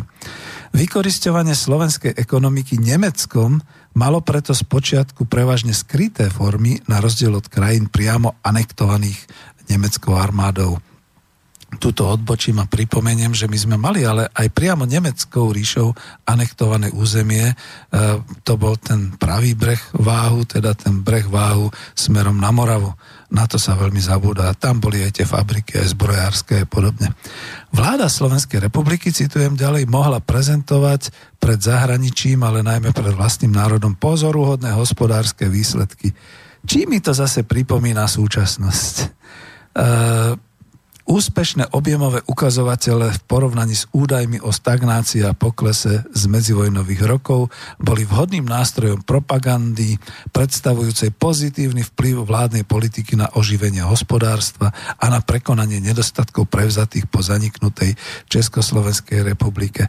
A znova poviem, čím mi to pripomína znova tú dobu, že my hovoríme o tom socializme do roku 90, že fuj, a teraz sa hrdíme, aký sme úspešní a ako teda prosperujeme v rámci Európskej únie, ako nám rastie všeličo a stojí všeličo a hlavne hrubý e, národný produkt a tak ďalej. Propaganda poukazovala najmä na rozvoj priemyslu a infraštruktúry. Vykreslovala budúcnosť slovenských rodín v rúžových farbách a tak ďalej. Nejdem to celé citovať, tu sa zastavím, docitujem toto. Až do konca roka 1943 bolo Slovensko na rozdiel od Nemecka a od iných oblastí Európy ušetrené leteckých útokov a stálo mimo dosahu bojových operácií, Hlavne preto na jeho územie presúvali technickú základňu celých výrobných podnikov z ríše z ohrozených regiónov Nemecka. Dobre východiskové podmienky vytvorené v rokoch 1939 až 40 a vojnová konjunktúra na pozadí medzinárodného hospodárskeho a vojensko-politického vývoja umožnili rýchly kvantitatívny rozvoj slovenskej ekonomiky v tomto počiatočnom štádiu.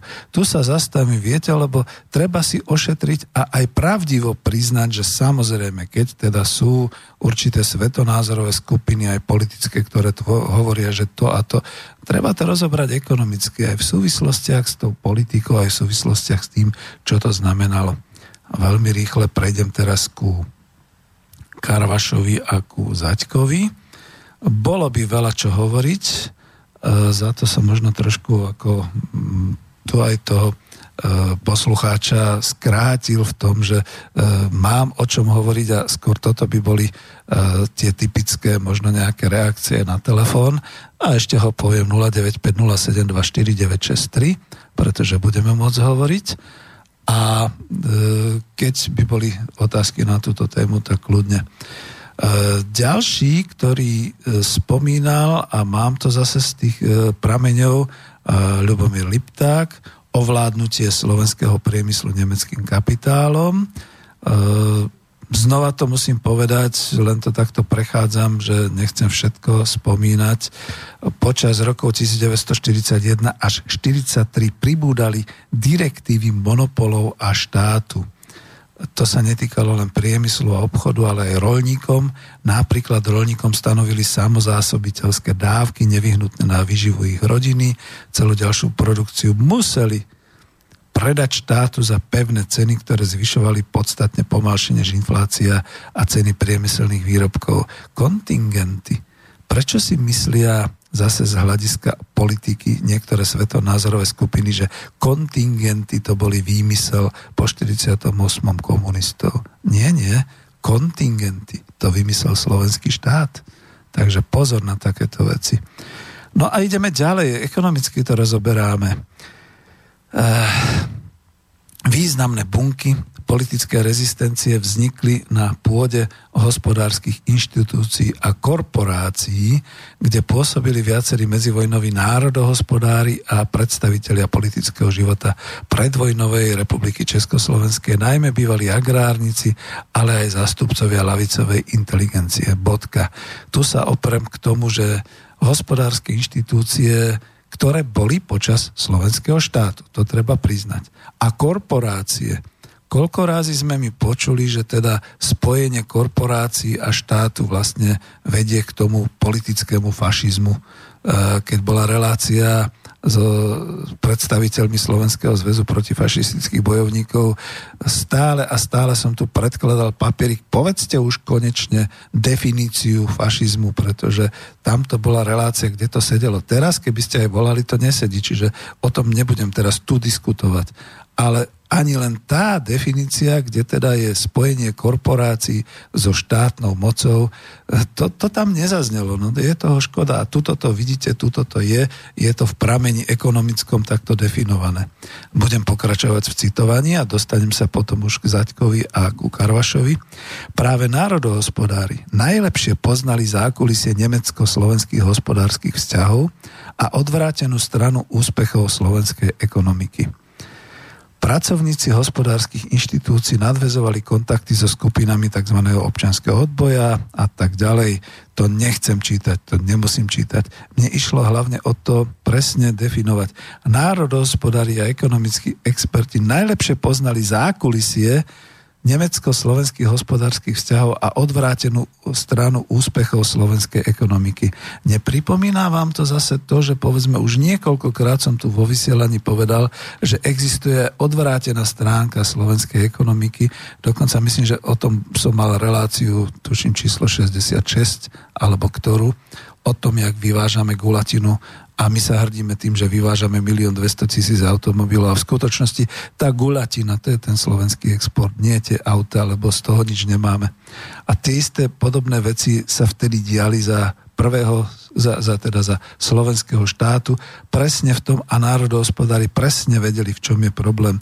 Mimochodom, niekde sa tu aj uvádza tá uh, zmluva, nemeckej e, Tretej ríše so slovenským štátom, to je tá od podriadenosti, teda oni to volali o ochrane a ekonomických e, proste záujmoch a tak ďalej, kde to bolo naozaj o tom, že vlastne však u nás platila ríšská marka ako dôležité platidlo. Zabúdame na to, veľmi zabúdame. To, že v domácnostiach boli koruna a tak ďalej, ale v hlavných hospodárskych vzťahoch bola ríšská marka. E, teraz prejdem už priamo. Hlavnou úlohou odbojových buniek v hospodárskych orgánoch a inštitúciách bolo zabezpečenie materiálneho a finančného zázemia povstania.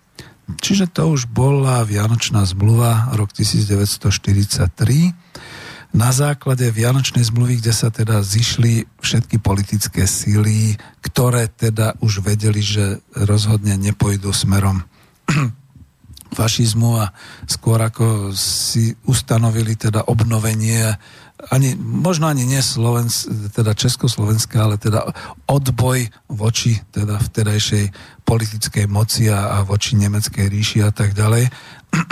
Našli sa národohospodári. A to bol práve doktor inžinier Imrich Karvaš a doktor Peter Zaďko. V prípravnej fáze, tu už citujem, išlo predovšetkým o presuny materiálov, súrovín, potravín a finančných prostriedkov na predpokladané územie ozbrojeného vystúpenia proti režimu, ktorým malo byť stredné a východné Slovensko. Nebudeme teraz rozoberať históriu a ako to teda bolo. Blíži sa 17 hodín, už bude mať len chvíľočku, pol hodinku. Odbojovo aktívnym národohospodárom hralo do karát budovanie vojnovej ekonomiky. E, samozrejme, tu sa zastavím a od tej citácie odídem k súčasnej realite. Veď viete, keď chceme ako národohospodári teraz pomáhať Slovensku, my predsa nebudeme tak revoluční, aby sme nejakou revolúciou znárodnili a zrušili automotív, priemysel a všetky takéto veci. Nech tu sú, nech tu pôsobia, nech tu existujú ale prečo? Ani vládna, ani žiadna iná politická sila neorganizuje štátne podniky, neorganizuje družstva, nevytvára také tie národohospodárske cykly, kruhy, vzťahy, povedzme naozaj pre polnohospodárstvo, výrobu potravín, lesné hospodárstvo, aj ostatný priemysel ako taký, infraštruktúru a takéto veci. Veď my dneska čokoľvek potrebujeme a čokoľvek tie naše SROčky vlastne predávajú domácemu obyvateľstvu, všetko sa to nachádza v tých kontajneroch, ktoré sa dovážajú z Číny a vyrába sa to na všetkých tých výrobných prostriedkoch, ktoré sem nadovážali nemecké, anglické, francúzske, talianské a možno aj firmy z Burundi. Proste my nemáme už nič svoje. A to bolo aj vtedy, vrátim sa znova naspäť. Centralizácia kontroly a štátneho usmerňovania hospodárstva do rúk celoštátnych monopolistických inštitúcií a korporácií umožnila centrálne riadenie presunov materiálnych zdrojov na územie zamýšľaného povstania. Citujem z knižky.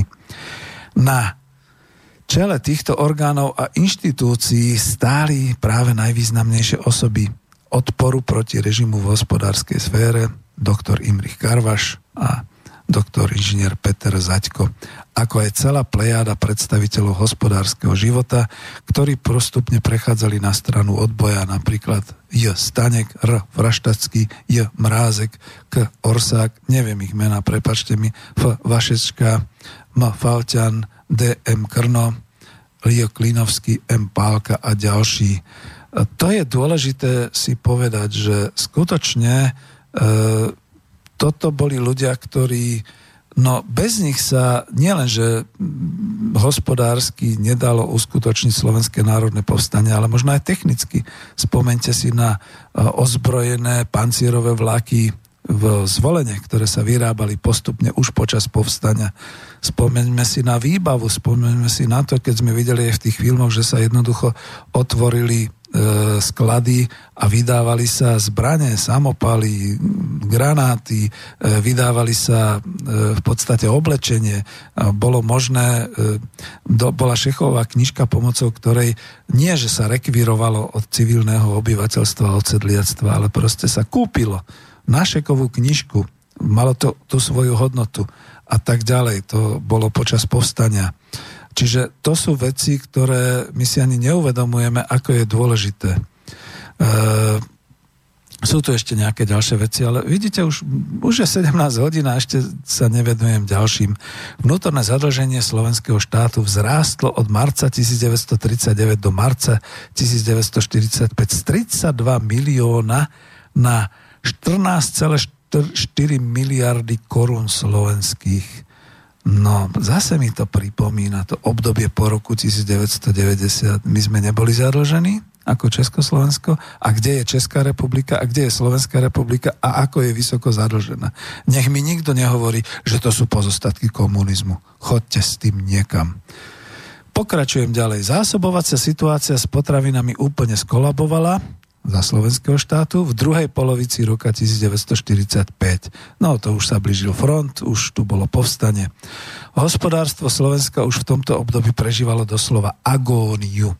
Po prechode frontu a oslobodení nášho územia sa ozrkadlila deštrukcia vojny v každej oblasti života slovenských rodín. Poverenstvo výživia a zásobovania muselo promptne reagovať na vojnové škody, a hlavne v okresoch severného a východného Slovenska, kde ľudia doslova hľadovali, nemali dostatok základných potravín. E, mimochodom, keď už o tom hovoríme, ale treba to prečítať, e, samozrejme, že bol prídelový systém hneď po vojne, ale treba to prečítať. Obyvatelia dostali na osobu zdarma dve mesové konzervy, nepíše sa na aký čas, 250 gramov marmelády, 1 kg várovej a 2 kg chlebovej múky a 250 gramov margarínu. Distribúciu zabezpečovali obchodní dist- okresní distribútory. No a nech mi teraz niekto povie o škodách komunizmu, prosím vás pekne. Ako naozaj, ja viem, že to už teraz takto ťahám až svetonázorovo, ale to je iba neznalosť. Neznalosť pomerov a z toho, z čoho vychádzala ekonomika Slovenska aj národné hospodárstvo. Píše sa tu ďalej, v roku 1942 nastáva postupne hospodárska recesia, ktorá sa neustále prehlbovala až do konca vojny tento stav má negatívny vplyv na život bežných slovenských rodín a tak ďalej. E, po počas existencie samostatného Slovenska museli medzi obidvoma krajinami, to znamená medzi slovenským štátom a protektorátom Böhmen und Mähren, nezabúdajme, že neexistovali slobodné Čechy, protektorát Böhmen und museli sa riešiť konkrétne obchodné a hospodárske záležitosti, na ktoré výrazne vplývalo nacistické Nemecko. Úpravu vzájomných platieb medzi Slovenskou republikou a protektorátom Čechy a Morava e, boli uverejnené v roku 1940. Podľa neho sa realizovali všetky platby za, tovary, za tovarový styk medzi slovenským štátom a protektorátom výhradne cez tovarový účet nemecký podľa predpisov bývalej Národnej banky Československej filiálky z Bratislavy a to e, kapitálové platby sa od tohoto istého dátumu uskutočňovali cez tzv. zvláštny kapitálový styk Sonderkonto Kapitalverkehr, vedený pre nemeckú zúčtovaciu pokladnicu pri e, SNB, to je asi Slovenská národná banka, a pre SNB pri nemeckej zúčtovacej pokladnici. Obidva účty boli v ríšských markách. Prečo mi to znova pripomína e, úlohu Národnej banky Slovenska, keď máme menu euro a keď sa teda účtuje cez Európsku centrálnu banku. No a teraz ale, aby to nebolo extrémistické, čo som tým chcem, chcel povedať? Práve národohospodári a ľudia okolo nich, ekonómovia, odborníci, Zaďko, Karvaš a všetci ostatní si uvedomovali tú situáciu, nedobrú situáciu, v akej sa slovenská ekonomika nachádza a urobili opatrenia, o tom sú naozaj materiály, ktoré by sa dali študovať a mohli by sme k tomu robiť relácie, k tomu, aby nielen, že sa zásobovalo Slovenské národné povstanie, ale tzv. tým skoro až podvojným, alebo ako by som povedal, oddeleným účtovníctvom sa starali o to, aby skutočne e, ríšská marka a tento zúčtovací kapitálový styk, to Zonderkonto, bolo určitým spôsobom naplňané, dneska by sa povedalo až ako tieňovo naplňané a zároveň, aby existoval aj nejaký taký ten tieňový hospodársky tyk na, e, tok na Slovensko, aby teda ako Slovensko neumrelo na úbyte v tomto prípade. A preto skláňam klobúk dolu pred e, nielen Zaďkom a Karvašom a za to ich tam mám v tom avize, ale aj pred všetkými ostatnými národohospodármi a ľudia, ktorí vtedy v tej ekonomickej oblasti existovali. Bez nich by Slovensko bolo upadlo niekde do úrovne feudálneho rolnického a neviem akého štátu. A to treba povedať, že všetci vyzdvihujú povedzme aj to, že dobre na Slovensko sa sem donieslo veľa strojáriny a preto práve potom sme mali tú strojárskú a takú základňu a takéto veci.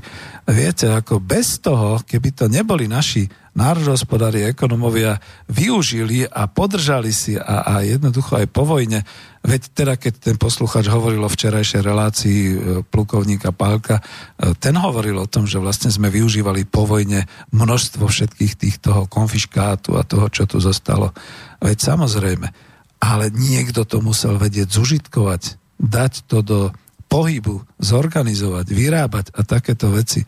A sem neprišli žiadni šikmohoky mužič, mužičkovia alebo žiadni ľudia z jadra Európy, aby nám s tým pomáhali. To sme si sami museli vyhrnúť rukávy a robiť. To je to. Čiže čo teda povedať, aby som to už uzavrel, pretože naozaj mám už len málo času, už mi ani nevolajte, uh, už to teda ani nebudem dvíhať. Uh, čo teda ako povedať k tomu na záveru, čo tým chcem vlastne povedať? o tom národnom hospodárstve. E, ten hrad prepevný mal základy, ktoré sa skutočne doslova zatavovali. Doslova e, je to práca nášho ľudu, našich predchádzajúcich generácií a my sme to po roku 90 takto doslova odovzdali. Nehali sme si to rozkradnúť jedincami, odovzdali sme to do cudzích rúk a nemáme to. To je to najhoršie. Tak ako som hovoril, vyzerá ten hrad vykryštalizovane veľmi dobre, ale už nám tam pomaly nepatrí ani tehla, keby sa to tak zobralo. No a musím sa zmieniť o tej zlatej etape. E, niekto to zase nebude mať rád, keď to takto poviem. Lebo chcem sa dotknúť Gustava Husáka. Mladý historik Michal Macháček, vyšlo to na MF dnes, e, písal o Gustavovi Husákovi, e, je rozporná postava, pre Slovensko však zohral kľúčovú úlohu, keď v roku 1968 presadil federalizáciu Československa. E, musíme to takto definovať. On píše ten Macháček, spájajú Gustava Husáka zo SNP s kauzou buržoázneho nacionalizmu, keď bol 9 rokov väznený, aj s emancipačnými snahami slovenského národa vôbec. Takže to vnímanie je výrazne širšie, než by sa to v českej spoločnosti zdalo. A o, o, píše o tej zlatej etape, Dúfam si to prečítať a potom ešte dám hádam pesničku už o 60. rokoch 20. storočia, teda za socializmu, sa hovorí ako o druhej vlne slovenského národného obrodenia. Husák sám mal už počas SNP predstavu, pardon, že Československo bude obnovené na federatívnom základe. Táto vízia sa nakoniec neuskutočnila a otvorila sa znovu práve až v roku 1968. Gustav Husák je chápaný ako duchovný otec a zakladateľ Československej federácie. Ospravedlňujem sa, asi dáme pesničku. Významnou úlohou sa pričinil, že Slovensko získalo svoju štátnosť. No ale toto musím povedať, lebo ľudia to nechápu. Významnou úlohou sa pričinil Gustav Husák že Slovensko získalo svoju štátnosť. Isté, že e, tým, že sa od 1.1.1969 dostalo do platnosti právneho systému Ústava ČSSR ako federatívneho usporiadania dvoch rovnocených republik, Českej socialistickej republiky a Slovenskej socialistickej republiky. Vytvorili sa aj národné orgány, teda vláda, Niektoré veci boli definované ako federálne, čiže mali sme to ako Američania, mali sme federálny rozpočet na armádu a tak ďalej, ale postupne sa to zase nejakým spôsobom normalizovalo a ničilo. Ale k tomu môžem povedať, že ak dnes sa ako vedú nejaké politické spory o tom, ktorá prvá republika a tak ďalej, to je jedno. Dneska je to už jedno, pretože ide o národné hospodárstvo, o ekonomiku, ale citujem toho historika, dodneska sa právna kontinuita Slovenskej republiky viaže na zákon o Československej federácii z roku 1968 a nie, ako si občas myslí aj česká spoločnosť, že e, novodobé Slovensko nadvezuje na slovenský štát, na Slovenskú republiku, ktorá vznikla v roku 1939. Takto to nie je, píše autor. Otázka vyrovnávania hospodárskych a sociálnych rozdielov medzi Slovenskom a Českom bola zakotvená takto aj v ústavnom zákone o Československej federácii. Že veľa vecí nebolo dodržané, e, to by bola ešte zvláštna relácia. Ja len dopoviem to, že v tom období som už žil a pamätám sa, že sa vytvárali generálne riaditeľstva výrobno-hospodárskych jednotiek s celo e, československou pôsobnosťou tu na Slovensku a vytvárali sa podniky zahraničného obchodu tu na Slovensku, napríklad presne ten Technopol, ktorý bol hlavný vývozca investičných celkov. Vytvárali sa obchodné spoločnosti, napríklad Otex, obchod s textilom bol celo, celočeskoslovenský, Prior mal sídlo v Bratislave, bol celočeskoslovenský. Jednoducho sa vytvárali hospodárske podmienky na vyrovnávanie národohospodárskeho komplexu. No a týmto to asi ukončím, lebo môjim cieľom nebolo zase nejak tlačiť politické a podobné veci, ale hospodársky povedať, že keď sa opýta dnes niekto mladých, kto zo Slovákov posunul ekonomiku Slovenska na nejaké vyššie úrovne. Preboha, len nech sa nedozviem, že to bol Zurinda, lebo, že to bol Mikloš, lebo liberalizoval a privatizoval, že to bol Kánik, pretože vytvoril druhý dôchodkový pilier. Preboha živého, detičky moje, nerobte to. Učte sa. Učte sa históriu, majte nejakú osvetu, prečítajte si všetky tieto veci, aby ste naozaj vedeli, o čo ide. No a horšie je potom už s tým koncom, teda keď to obrátim tú knižku Štefana Doláka a Jozefa Trojaka Osudy ekonomiky Slovenska po revolúcii, pretože tie osudy sú tristné.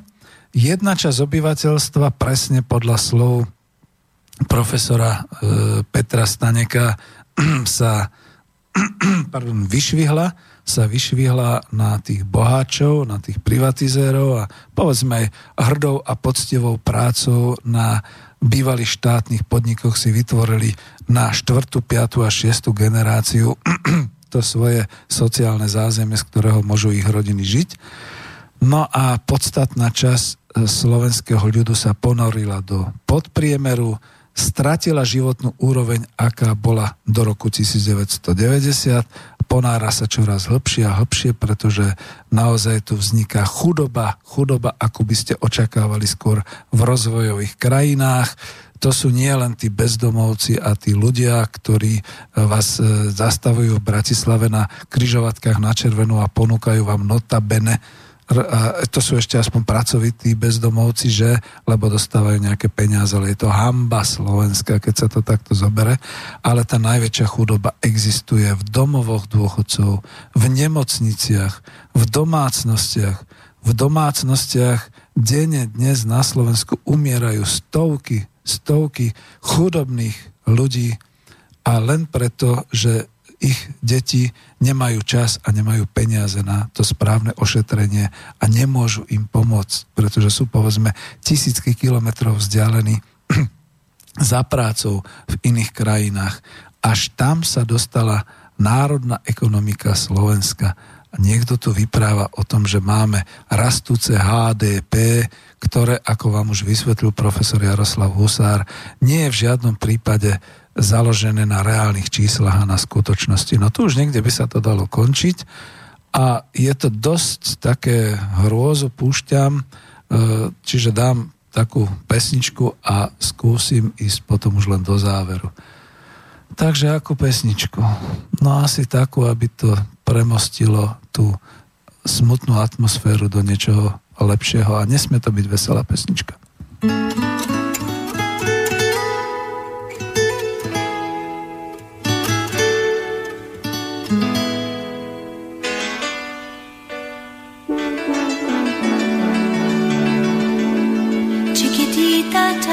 what's wrong. You're enchained by your own sorrow. In your eyes, there is no hope for tomorrow. How I hate to see you like this. There is no way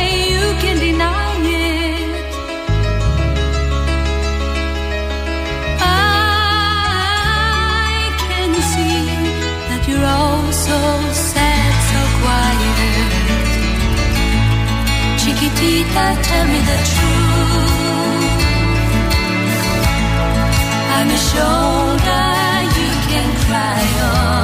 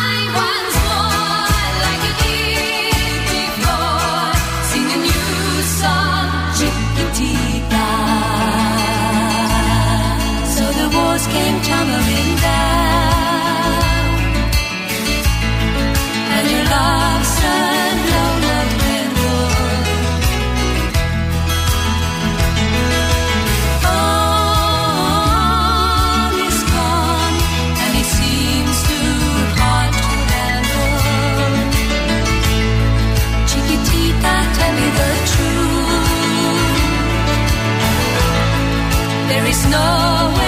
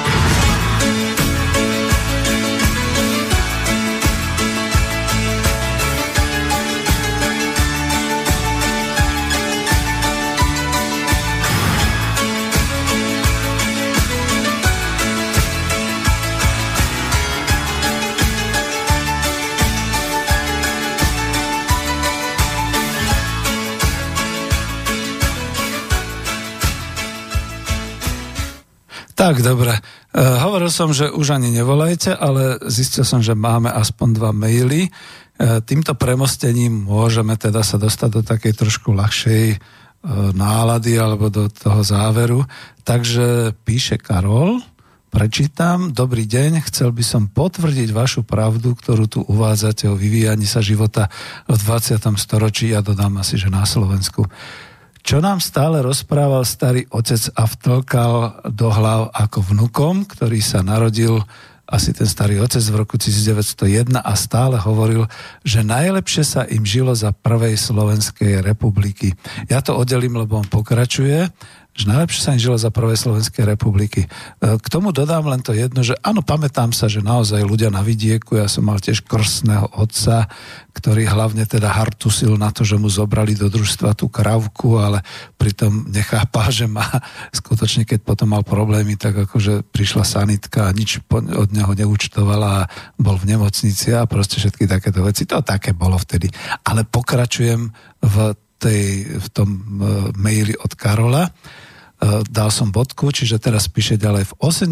rokoch nám stále hovoril, že deti moje, takto dobre ako za toho socializmu vám už nikdy nebude a zomrel v roku 1986. No, je mi to Karol.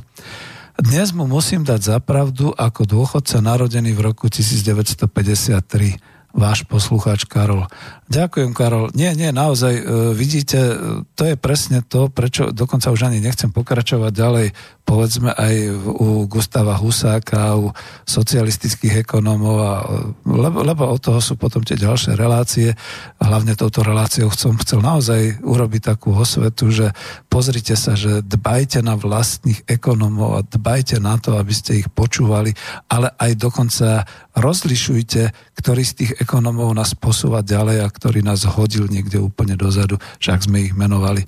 Ďakujem pekne. Áno, je to asi ten generačný pocit, že ste Karol z roku 1953 narodený a naozaj je to tak. No na nás už je, aby sme dokazovali a hovorili nie len to, že bolo už lepšie, ale aby sme vedeli tým mladým presne dať tú informáciu, odovzdať tú našu skúsenosť, že vždy ide o tú ekonomiku aj v tom čase, keď si myslíme, že všetko sa dá kúpiť v e-shope a že väčšine bude trvať ich láska so zahraničnou korporáciou, ktorá si tu otvorila montážne dielne a že to niekedy určite skončí. Čiže na to musíme dávať pozor. Ďakujem. Ešte je tu mail. Uh, Maroš píše, výborné postrehy z histórie, pán Vanka. Je len málo lídrov, ktorí by povzbudzovali našu dôveru v nás. Našťastie sa ich v tomto rádiu zišlo dosť. Ďakujem. Ďakujem za všetkých, ktorí vysielajú v Slobodnom vysielači, pretože o to nám ide ukazovať nielen alternatívne, ale poukazovať naozaj na tú surovú skutočnosť, že skutočne sa e, zás tá verejná mainstreamová časť a politika oddelila od ľudu. Kedy si sa hovorilo čelom k ľudu, dneska sa otočili od ľudu a, a už, nechcem povedať, že od ľudovia, ale už, už naozaj idú niekam iným smerom, ako my ostatní chceme. Čiže v tomto to je a povzbudzovanie dôvery v nás, veď pre Boha živého, skutočne ako je to len jedno pokolenie a ešte stále by som vedel a, a vedel by som popracovať na tom, kde a ako veľko a vysoko a vynikajúco sme my v Československu boli. Tu už nejde o politiku, tu už ide o to, čo sme my všetko dokázali. A čo my dokazujeme dnes, o tom by boli relácie spomienky na kapitalizmus. Asi ich zavedieme. No, pomaly končíme, to je posledných 5 minút, myslím. E, ešte si rýchle pozriem, či niečo, a keď nič, tak už pôjdem do rozlúčky. Áno, ešte prípadne, aby zostalo e, nejaké to, nejaká tá minúta na muziku. Takže, milí poslucháči, v tejto relácii ekonomická demokracia číslo 69, zdanlivo ako keby to nebolo už o tom systéme ekonomické demokracie, o ktorej sme hovorili, ale ja stále sa držím toho, že už postupujeme až smerom k tomu, že čo to vlastne je tá, to národné hospodárstvo a čo je teda prioritou. A prioritou je e, v spoločnosti, aby sa hospodárilo tak, aby sme z toho mali úžitok my, aby z toho nemal úžitok nejaký svetový, čudný, globálny hospodár a majiteľ, aby z toho nemali úžitky svetové trhy v úvodzovkách, aby z toho nemali úžitok burzy kdekoľvek vo svete alebo e, finančné trhy. Ja vždy ako zaujímam taký smiešný, smejem sa proste z toho, keď sa povie, aby sme nevystrašili svetové trhy. A svetové trhy sú nespokojné, svetové trhy sa obávajú. Prepa Prepačte, to sú jaké vetry, ktoré kde kam vejú. My sme tu na Slovensku a tu je naša domáca ekonomika a dokonca aj naši súčasní lídry, keď to tak parafrazujem od toho mailu, uh, hovoria, že uh, vlastne náš hrubý domáci produkt tvoria hlavne domácnosti.